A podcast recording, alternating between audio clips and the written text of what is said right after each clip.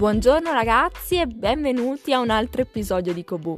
Oggi parleremo di un'altra leggenda coreana che va ad aggiungersi a quella della Kumiho e sto parlando del Tokkebi. Il Tokkebi è meglio conosciuto come Goblin, il Goblin coreano, che esattamente come la Kumiho ha dei poteri magici che utilizza per relazionarsi con gli esseri umani, che sia in modo positivo o in modo negativo.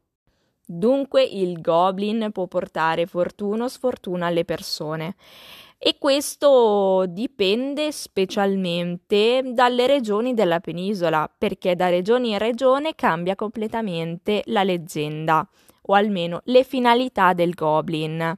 Da nord a sud specialmente si nota una grandissima differenza. Al nord della penisola, generalmente considerato il Tokkebi, una creatura in grado di mm, scacciare gli esseri maligni, cioè allontanare gli spiriti cattivi e invece al sud è considerato un essere maligno esso stesso, il Tokebi stesso. Voi pensate che nell'isola di Jeju c'è un vero e proprio rituale sciamanico per scacciare il Tokebi dalle persone, ma non da persone qualunque, da persone che hanno malattie mentali.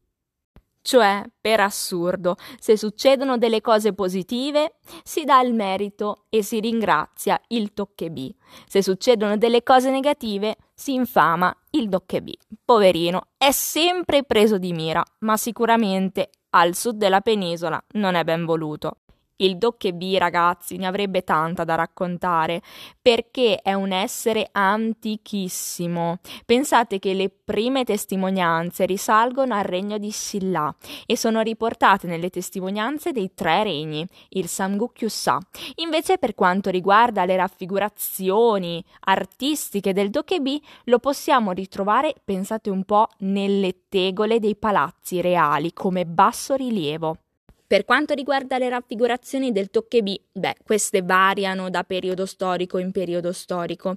In generale possono avere corna, una bocca abbastanza imponente, dei denti affilati, occhi grandi, capelli lunghi e corpo peloso. Ma voi vi starete chiedendo, mm, sì, ma questo non rappresenta per niente il Goblin, protagonista dei drama coreani che spesso e ben volentieri per gli occhi di tutti noi, è rappresentato da un affascinantissimo attore. Il Goblin, tra le altre cose, è spesso definito una creatura mutevole, non solamente a livello di forma, ma anche di carattere. Sì, perché ha un carattere piuttosto irascibile ed è molto propenso alla lotta. Di certo non è paziente. E per quanto riguarda la lotta, non una qualsiasi, una lotta tipica coreana, lo shirum, che consiste nell'abbattere il proprio avversario facendolo rovesciare attraverso la forza di gambe, braccia e dorso. Il Tokkebi non è neanche una figura troppo socievole. Generalmente non gli piace girare di giorno, è una creatura notturna e si rintana sulle colline in case abbandonate. Però quando compare ce ne possiamo accorgere almeno un pochino, perché prima di lui compare una fiamma calda e blu e spesso indossa un hanbok un tipico vestiario coreano, e si identifica con il cognome Kim. Il goblin, come abbiamo detto, è una creatura magica e certamente ha dei poteri magici di per sé, ma in realtà, oltre a quello, si avvale anche dell'aiuto di oggetti magici. Eh sì, perché se un mago ha la bacchetta magica, il genio ha la sua lampada e una strega alla scopa volante, anche il Dokebi ha i suoi oggetti magici. E sto parlando del Gamtu, un cappello che se indossato dona l'invisibilità a chi lo indossa, chiaramente, e il Banmagni, che invece è un bastone magico, un po' come una sorta di bacchetta, che fa comparire oggetti dal nulla.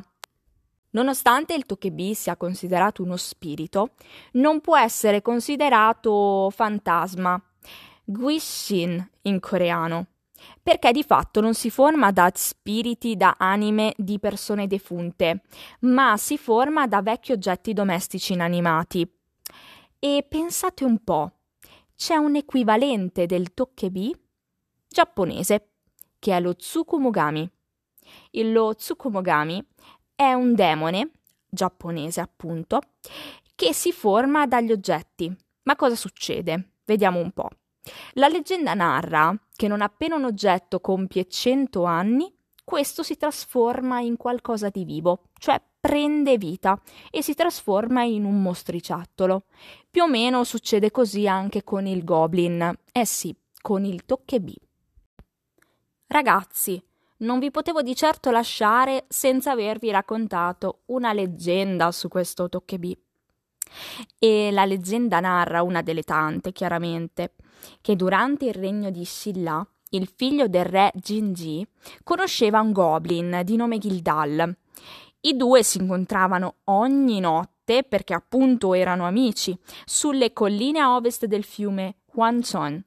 Il re, venuto a sapere di questa amicizia e sapendo delle abilità del goblin, decide di dare un ordine al figlio, e in cosa consisteva quest'ordine? Nel costruire un ponte.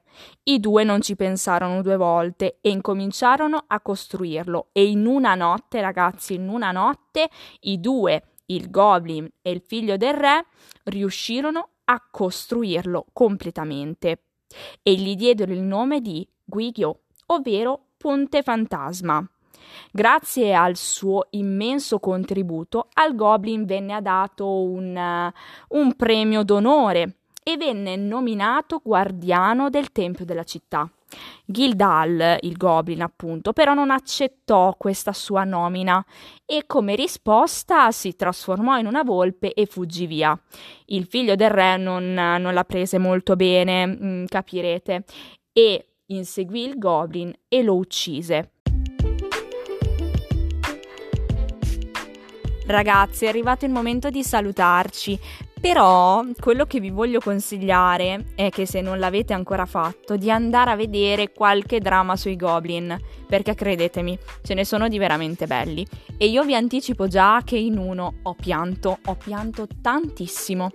E di solito io non sono una persona che si emoziona, mai, mai, ma in un caso pianto, pianto a dirò, pianto come una fontana. Perciò, ragazzi, correte a vederli perché sono veramente commoventi. Detto questo, io vi saluto. Spero di avervi affascinato con questo racconto della figura del Goblin e ci vediamo al prossimo Kobu.